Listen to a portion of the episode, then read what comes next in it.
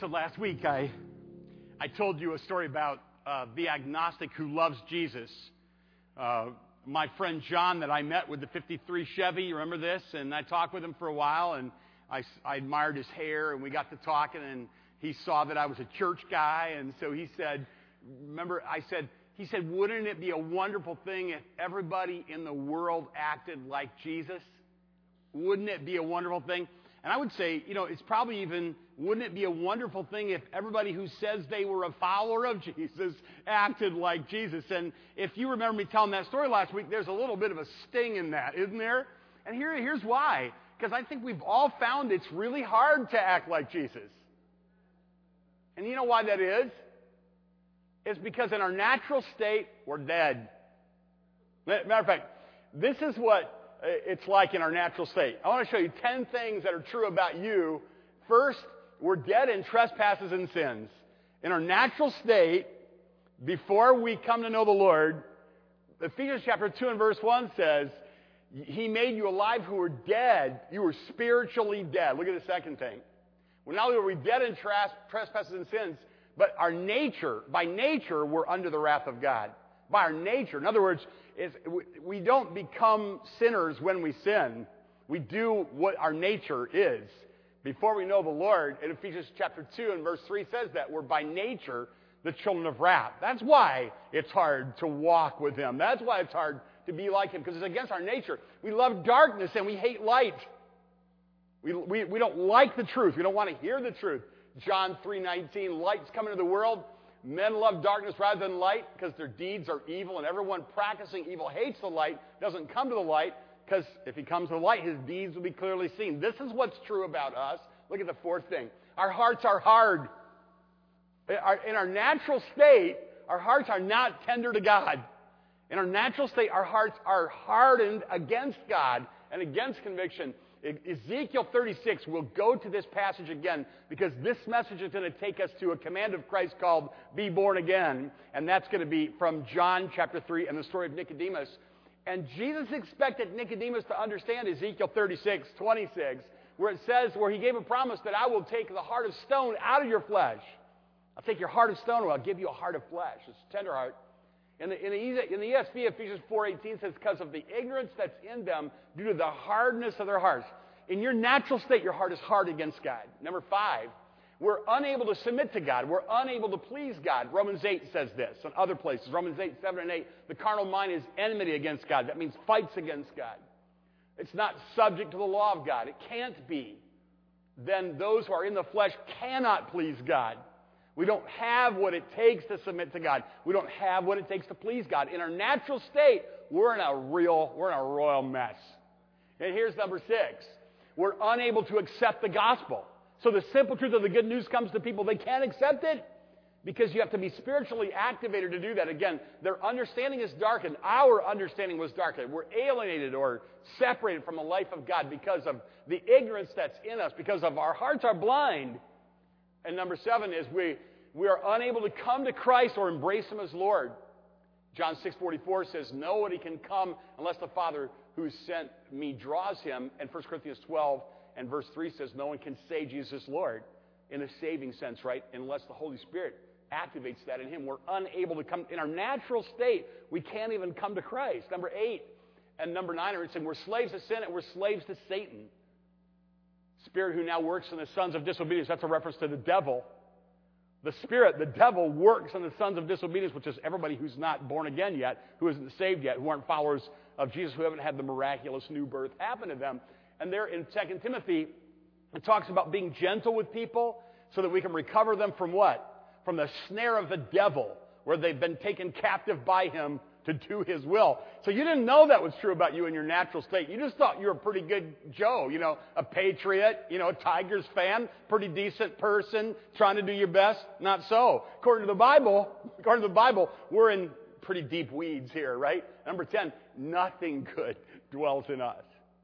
You go, I knew that was true about my husband, but I didn't know that was true about me too. Nothing good dwells in you. In, according to Romans chapter 7, verse 18, Paul said, No good thing dwells in us. So, like, what hope do we have then of walking, like our choir saying today, of, you know, walking with the Lord?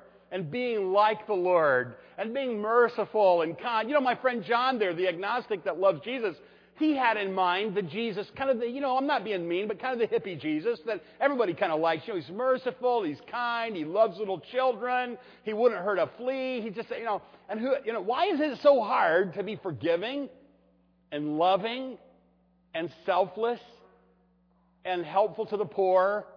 It's because it's against our very nature. And that brings us to one of the commands of Christ. The Walk With Me series is about living the commands of Christ out in the power of the Holy Spirit. And the first command that we talked about was repent. It was kind of like it was to turn away in our mind and our will and emotions from, from doing things our own. And the second one is really going to be believe. And what happens when we believe is we're born again.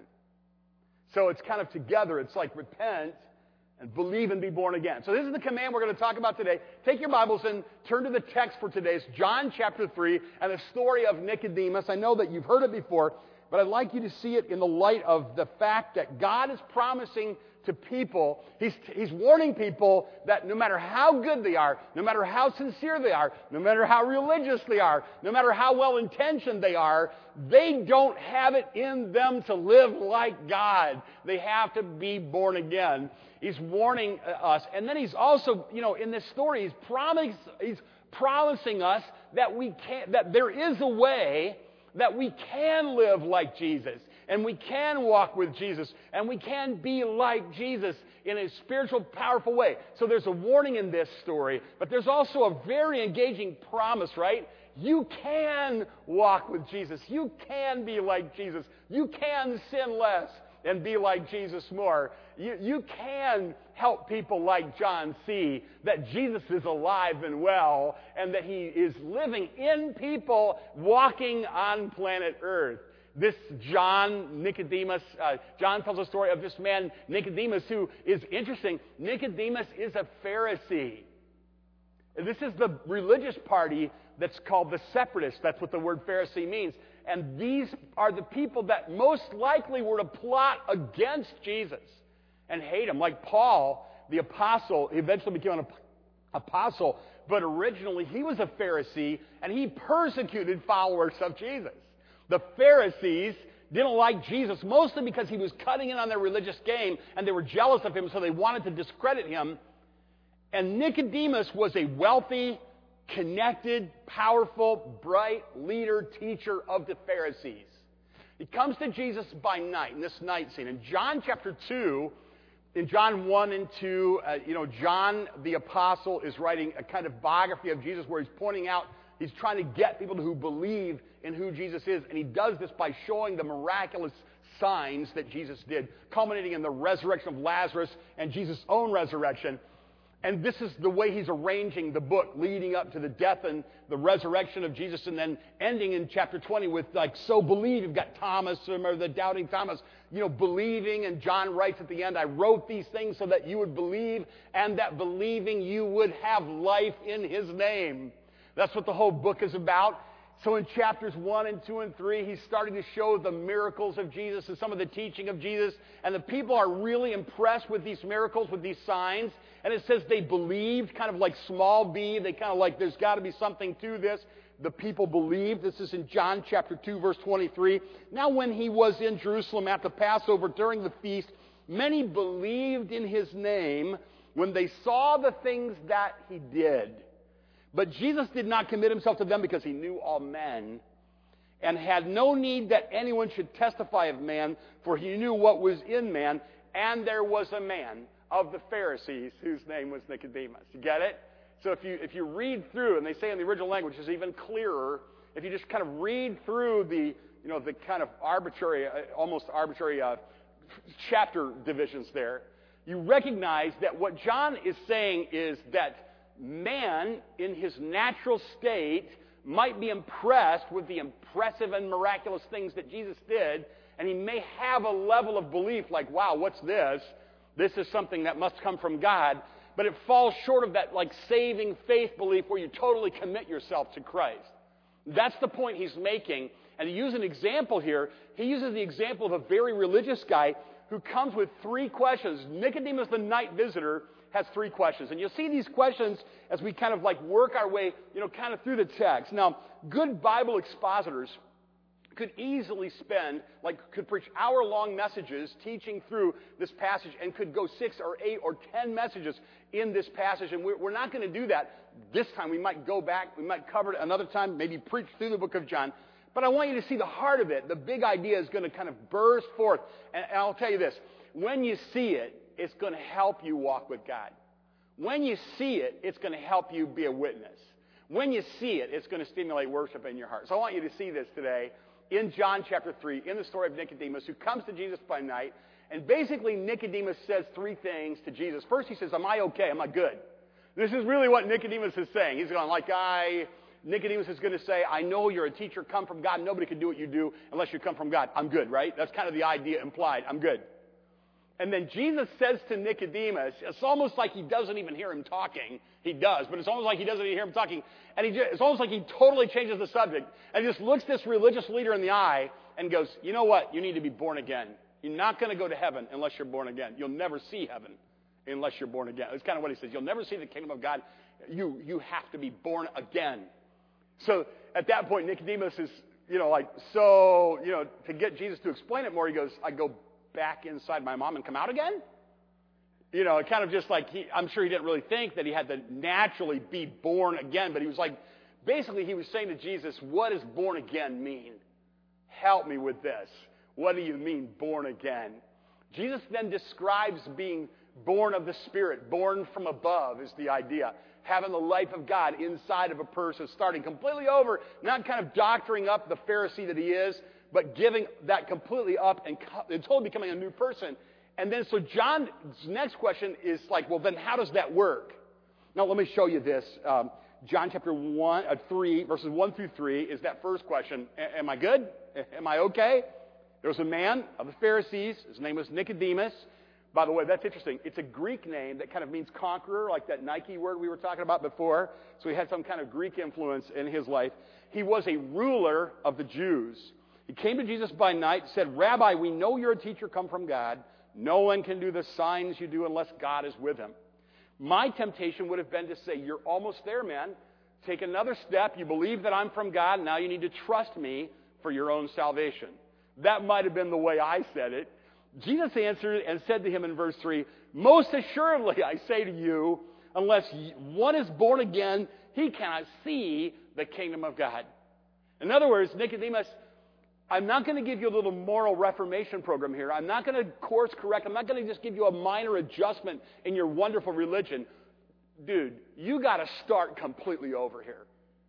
You are completely on the wrong path, and you have to complete. You're an apostate Jew that has totally missed the whole idea of who I am, and you've got to completely start over and be born again. You got to start completely over. That's the way it works, people. You know, following Jesus isn't like a moral reformation program, right? Following Jesus, because you're dead, and you're blind, and you're ignorant, and you're a child of wrath, and you don't love God, and you don't love light. You're in serious trouble, right? And unless something miraculous happens to you, then moral reformation is not going to help you. It's just going to make you more desperate. You've got to be born again. You've got to have the miracle of the new birth happen to you and you have to be born again. That's what he says. So then naturally, Nicodemus says in verse 4, How can a man be born when he's old? Can he enter a second time into his mother's womb and be born? Jesus says, Most assuredly I say to you, unless one is born of water and the Spirit, he cannot enter the kingdom of God. That which is born of the flesh is flesh, that which is born of the Spirit is spirit. Do not marvel that I say to you, you must be born again. The wind blows where it wishes, and you hear the sound of it, but you cannot tell where it comes from or where it goes. So is everyone who is born of the Spirit. So there's a lot there, but don't miss the essence of it. Jesus is just saying to Nicodemus, this is not a physical thing. This is a spiritual thing. This is not something you can see. You can see the effects of it, but it's something unseen, but very, very real. So a university president is going to drop a donation in the bucket at the, with, with the, the, the Salvation Army. True story, Christmas time. So he walks up and he drops a donation in the bucket. And the little Salvation Army woman standing behind the bucket, dressed up in her Salvation Army outfit, says to him, Excuse me, sir, but are you born again? And he clears his throat and he says, Oh, I'm sorry, man. You probably don't know who I am. I'm the president. I'm the, I'm the president of the entire university. And the university includes a college of religion, which makes me the head of a college of religion. And then she says, It doesn't matter where you've been or what you've done, you still need to be born again. That's what Jesus is saying to Nicodemus. Okay, you're religious, and that's probably going to get in your way here, but you still can be born again. It's okay. You see, the reason that John used Nicodemus as an example instead of some poor slobbering drunk as an example is because Nicodemus was farther from God because he had two major obstacles between him and God. He had his self indulgent sin, which everybody has, even if they're self righteous, and then he had his self righteous system on top of that. So he was especially estranged from God. If God, God is saying, your religion is not going to get you anywhere with me, you got to put it aside and repent of that and be totally born again and have a completely new life. From the, from uh, the born again means from above, born from above, or, or, or born spiritually. And then the question is, well, then how do I do that, right? That's what, so Nicodemus is essentially saying, so how do I do that in verse 9? Nicodemus answered and said to him, How can these things be? Tell me how this born again thing works, right? And what you're going to notice is that in the first few verses, over and over, Jesus is born again, born again. You must be born again. Without being born again, you're never going to see the kingdom of heaven. The emphasis in those first nine, eight verses is be born again. The emphasis about how to be born again is really clear in the remaining verses here. In verses 9 through 21, over and over again, here's what you're going to see. Jesus uses the word, Jesus, John reports Jesus using a word which John uses as the theme of his entire gospel, and that is the drive of the entire gospel is this special level of belief. So when John is talking about this particular kind of belief, he's talking about trusting belief. Not just I, like, like the demons believe and tremble, but they're not going to heaven when they die. They're not going to see the kingdom of heaven. Lots of people believe that, you know, like, like there are almost all the major religions of the world believe there was a historic Jesus. Like my friend John, who says, I, I'm an agnostic, you know, I'm not sure what's up, but I, but I believe there was a Jesus and that he was very, very special. But that's not saving faith, right? So this kind of belief is saving faith, like it's the, it's the belief that makes me put my confidence, trust, and total, put my whole weight on what Jesus did. That's the belief that John's talking about. And he talks about it all throughout his gospel. And he's kind of introducing it here. He didn't really introduce it here, but he's, but he's especially strengthening the theme. So you're going to notice what it says in verse 15. Whoever believes in him will not perish, but have eternal life. In verse 16, God so loved the world, he gave his only begotten Son, that whoever believes in him should not perish. Verse 18, he who believes in him is not condemned. He who does not believe is condemned already. You're under condemnation if you don't believe in that special way of saving faith in Jesus Christ. That's when you're born again, when you believe in that way.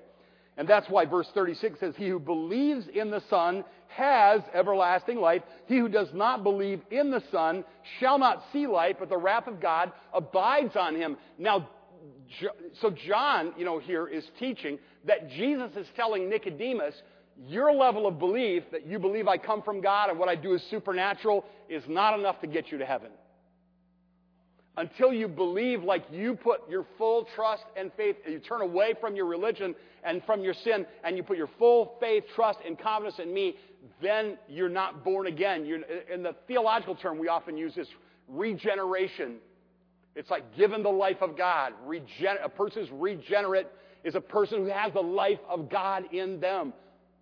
Now, that, that ought to be kind of exciting when you think about the possibility that what Jesus is teaching here through John in this book is that human beings can have the very life of God in them and be the opposite of those first 10 things that we are in our nature.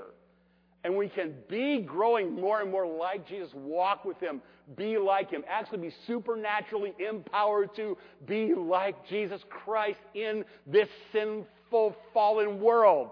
This messed up, bad news world. That's good news in a bad news world, right?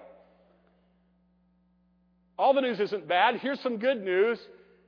if you're born again, you can have the, the nature of Christ in you. That's the promise. So in verse 10, Jesus says to Nicodemus, You're a teacher in Israel and you don't know these things? You should know this. In other words, this must be in the Old Testament, right? Most assuredly, I say to you, we speak what we know. Jesus says, We speak what we know. We testify what we've seen, and you do not receive our witness. So, right? So, Jesus is saying to Nicodemus, You believe that I come from God and that I'm doing supernatural works, but you really haven't received my witness. And then he goes on and says, If I told you earthly things and you didn't believe, how will you believe if I tell you heavenly things? I'm trying to explain spiritual realities to you, he's saying. Verse 13, no one ascended to heaven but he who came down from heaven, that is the Son of Man who is in heaven. What's he saying? He said, I've been there and I'm back and I'm the Son of Man. And, a, and, an informed scholar of the Old Testament would immediately, his mind would race immediately to Daniel chapter 7 and realize that what Jesus is saying is he's using his favorite term, calling himself the Son of Man. Rather than calling himself Messiah, which would get all kinds of things going that he wasn't ready to get going yet, he would call himself the Son of Man, like hint, hint, look at, he's the very God of very God, the one and only true God that comes from heaven. That's what he's saying to Nicodemus. Nicodemus is an informed and scholarly person. He understands that. He understands but has missed that the Old Testament says that God promised in, in uh, Ezekiel 36 that you can have a new heart. If you're fast, you can turn to Ezekiel 36 and listen to the language of the promise of the prophet here in verse 25. I will sprinkle clean water on you and you'll be clean. Try to apply this to yourself while you're listening. I will cleanse you from all your filthiness and cleanse you from all your idols. Verse 26. I will give you a new heart and a new spirit within you, and I will take the heart of stone out of your flesh, and I will give you a heart of flesh. He's saying, I can make it possible for you to be like me supernaturally. I can help you. I can empower you to be what you, what your complete nature is against. He, says the promise that he made. And Nicodemus was an Old Testament scholar. He should have known this. He should have been teaching this. I will put my spirit within you, cause you to walk in my statutes, and you will keep my judgments. I will cause you to walk with me. I will, uh, you like that? There's a powerful promise implied. I will cause you, I will empower you, I will inspire and empower you to walk with me. This is the promise of the Old Testament that when Jesus came and died and was buried and rose again and sent the Holy Spirit and he indwells a believer and he's born again or regenerate, that, he, that God will cause us progressively to, to be like Jesus, to walk with him. So the unbelieving world can see Jesus in us. We could go on and on. Read that on your own. I'm going to move on. So you have these questions. Question is, is it enough that I believe that you're supernatural? Answer is no, you got to be born again. What's born again? Is that some physical thing? No, it's a spiritual thing. It's from above. How do you do it? By putting your faith and your trust in Jesus Christ alone for your salvation, saving faith. And then you pass from death to life, and you're no longer under the wrath of God, but you're under the mercy of God. That's what Jesus was saying to the Nicodemus. Now, there's some things I skipped because I want to cluster them together. You know, what, is this, what does this mean? There's a, there's a few things here that you want to see. Before we, before we go to this, okay, let, let me just share about four different pictures that he gives of, being born again. What, is it, what does it mean? What's it like to be born again? Okay, what is it like to be regenerate? What is it like to have the life of God in me? It's like being born spiritually. It's like, it's like, you remember your birthday? And you want everybody to make a big deal? Because you came to life. On that day, you, you begin to live in the world. And that's a big deal, right? And we celebrate that day. Well, there all should be a spiritual birthday for you when you were born again. I was reading Pastor Grafe uh, commented on um, Facebook this week, and I noticed that he was born again in 1958. Pastor Grafe, if you don't know, used to pastor this church. Born again in ni- that's when I was born. I was born in 1958. Pastor Grafe was born again. He, he gave a date. I think it was September of 1958. Maybe you can't give a date, but there needs to be a time that you stop relying on yourself for your own salvation and you rely completely and totally on what Jesus, who Jesus is and what he did. And the Bible says you, you may not feel it or realize it, but the Bible says that at that point the life of God is planted in you. That is awesome, right? So what is it like to be regenerate or to have a life of God? It's like being born spiritually. All right, that's one thing. And then there's that whole thing, of the water and the spirit. There's a lot of discussion about this, a lot of study, a lot of ink spilled, a lot of pages. A lot of bright people have ideas about this. I will tell you what I believe the scriptures are teaching is just simply that we're born from a cleansing of the word from the old and an infusion of the spirit for the new. In the Old Testament, the passage in 36 and Ezekiel 36 and many other passages, and it's, co- it's consistent with the rest of what John talks about in the book of John, is that there is this matter of the cleansing of the word. When a person is, when you're born again or when you're regenerate, it's because God used the Holy Spirit to do His work in you, and the cleansing of the old is a part of that. It's the cleansing of the old through the Word of God is a part of that. The Spirit uses the Word. That's why it says, I believe, we're born of water and the Spirit. And then the new is through the Holy Spirit, we've got new imparted into us. So we've got to take care of what's old, and we've got to have something we didn't have before. And I think what Jesus is saying to John is real simple and not complex, and that is, John, you got to get beyond this thing where you're doing outward stuff, and you got to be changed from the inside out. And John's like, or, I'm sorry, Nicodemus, John's reporting this. Jesus says to Nicodemus, you got to be changed from the inside out, right? Jesus says to Nicodemus, you got to be changed from the inside out. You got to have a whole new beginning. You got to be a completely different person. This is not a moral reformation thing. This is not a religious thing. This isn't something you can do. It's something God has got to do in you. Has that happened to you? Because if it has, well, I'll get into this in a minute, but let me, let me share a couple more pictures that we, that we want. Then there was that whole thing, the Spirit, you know, the, the work of the Spirit. Listen to um, verse 8. The wind blows where it wishes. You hear the sound, but cannot tell where it comes from. That's what it's like to be born again. That's what he's saying. How is that? How is being born again like the wind? I think it's just as simple. And that is, we all know about the wind, but nobody ever sees it, right? You don't see it, but you know its effects are very real. And so it is with spiritual birth. It's easy to sit here and think, is this the real thing? Is this really true? Will God really come inside of me and really make me somebody I'm not and really actually help me be, live a holy, you know, exemplary life and walk with Jesus? That really, yeah. You don't see it. You can't see its work, but it is it works. Just like the wind, you know, you don't see it necessarily, but you te- you you absolutely are going to feel and, and see its effects. Don't ever doubt that you can be given the life of God in you. Now look what happens then what happens, these are just a list of things. And here's where this list came from. When I started this message, I was talking about 10 things you're not and I'm not in our nature, right? Okay, this is a, list that's based on that.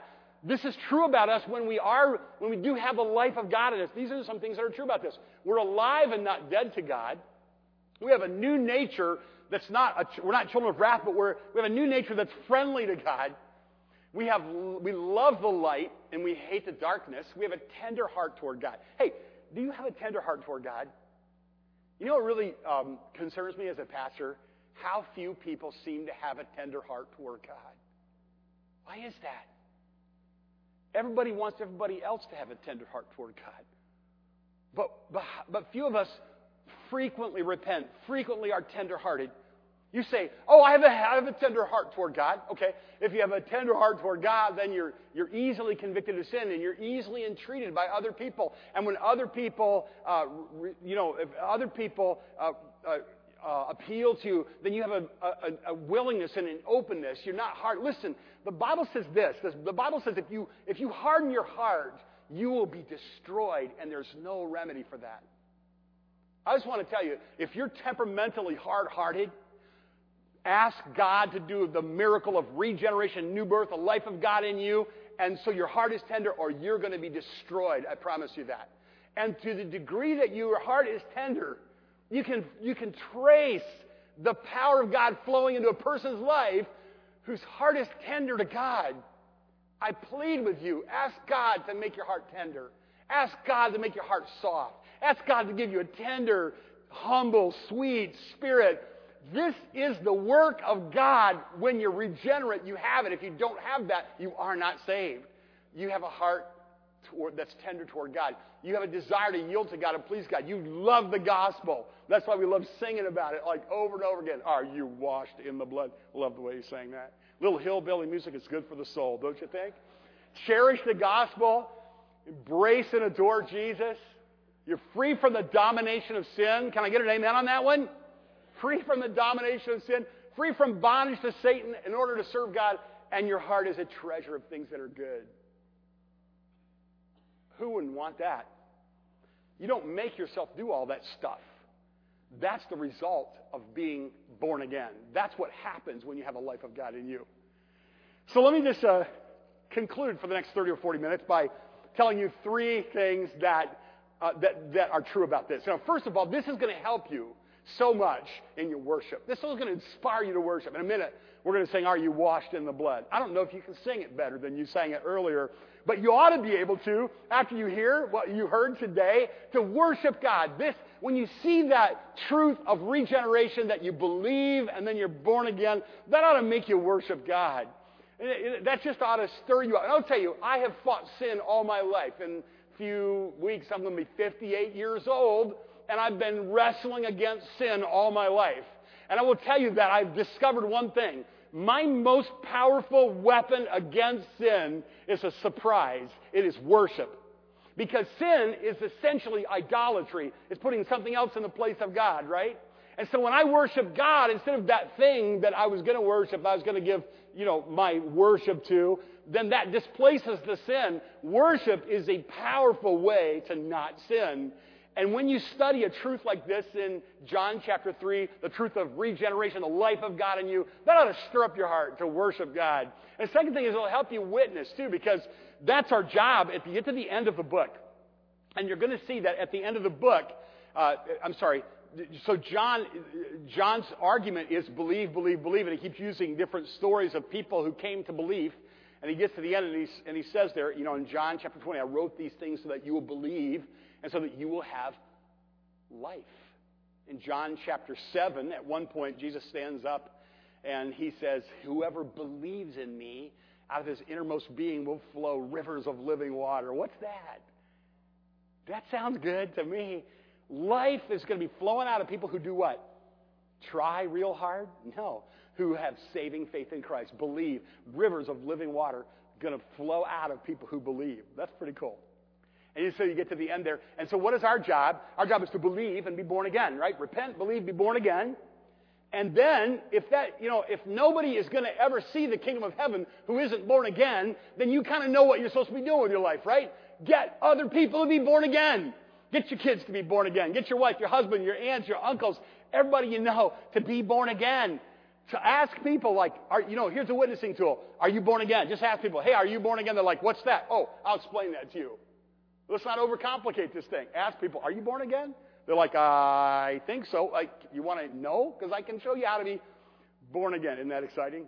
So, first reason this truth is good is because it stirs up your heart to, to worship. It inspires you to worship. Second is it helps you witness. But then, of course, it empowers you to walk with the Lord. Get, think about that just for a minute here. How is it exciting? Look at there's hundreds of us here today. And if all, all of us, almost all of us would say, I'm a, I'm a Jesus follower. I'm a Jesus lover. I want Jesus to come and take me to heaven when I die. I'm born again. I have the life of God in me, right? Almost all of us would say that. So think how powerful, not just as individuals, but teaming up together and using our resources together and getting along and being unified and saying the same thing and pulling in the same direction how powerful would that be if a group of people of this size decided we are going to be like Jesus in the power of the Holy Spirit and we're going to make him known and we're going to show what he's like. And guys like John out there that are saying, I'm agnostic, will have one, they'll have something to think about, won't they? Guys like John are right. It would be a beautiful thing if all the people who said, I'm a follower of Jesus, really were followers of Jesus, really did walk with the Lord. That would be good news in a bad news world, wouldn't it? Jeff Manion is a pastor of Ada Bible Church, and years ago I heard him preaching, and he was telling his story about how his family came to know the Lord, and he was telling about his grandfather who was a hardened skeptic. He hated God. He hated the things of God. He hated church. He hated church people. He was not interested in the gospel at all. He lived in Colorado. One day, a big flood came. He had a, he had a mobile home. When this big flood came, his grandfather happened to be out of town. But there were some guys in a little church who, who could see that the flood was going to come into that valley, was going to destroy that guy's stuff. And so those men from that little church all got together and they went there and they, they jacked up that guy's trailer. They put blocks under it. They saved everything he had. they were walking with Jesus, weren't they? The beauty of Jesus was on them. They were good news in a bad news world people. And Jeff Manion's grandfather came to faith in Christ after that. Not because of a flowery speech, not because of a convincing argument, because of people who were walking with, I want to walk with Jesus. I want to keep his commands. And here's the cool thing I can. I can. Because I have the life of God in me. Because I believe in Jesus. Because I'm born again. Bow your heads and close your eyes. I want to know just real quick, not going to take long here. Anybody here this morning, and you would say, Pray for me, I'm really not sure I'm born again. Would you raise your hand right now? Pray for me, I'm not sure I'm born again. Raise your hand, leave it up a minute. Yes, thank you. Anybody else? I'm looking over the congregation one more time. Thank you. Somebody else, I'm not sure I'm born again. Okay, listen to me real carefully. Whether you raised your hand or not, we're going to sing this beautiful, lilting, happy, joyful, Are You Washed in the Blood of the Lamb song. When that's over, instead of you leaving, I'm going to be standing here. I won't get to say goodbye to anybody today because I'm going to stand right here in front. And I want to explain to you how to be born again. In simple terms, pray with you so that you will know you are right with the Lord. Now, I like look up, stand up, and let's just express our joy and our worship and sing, and Are You Washed in the Blood of the Lamb?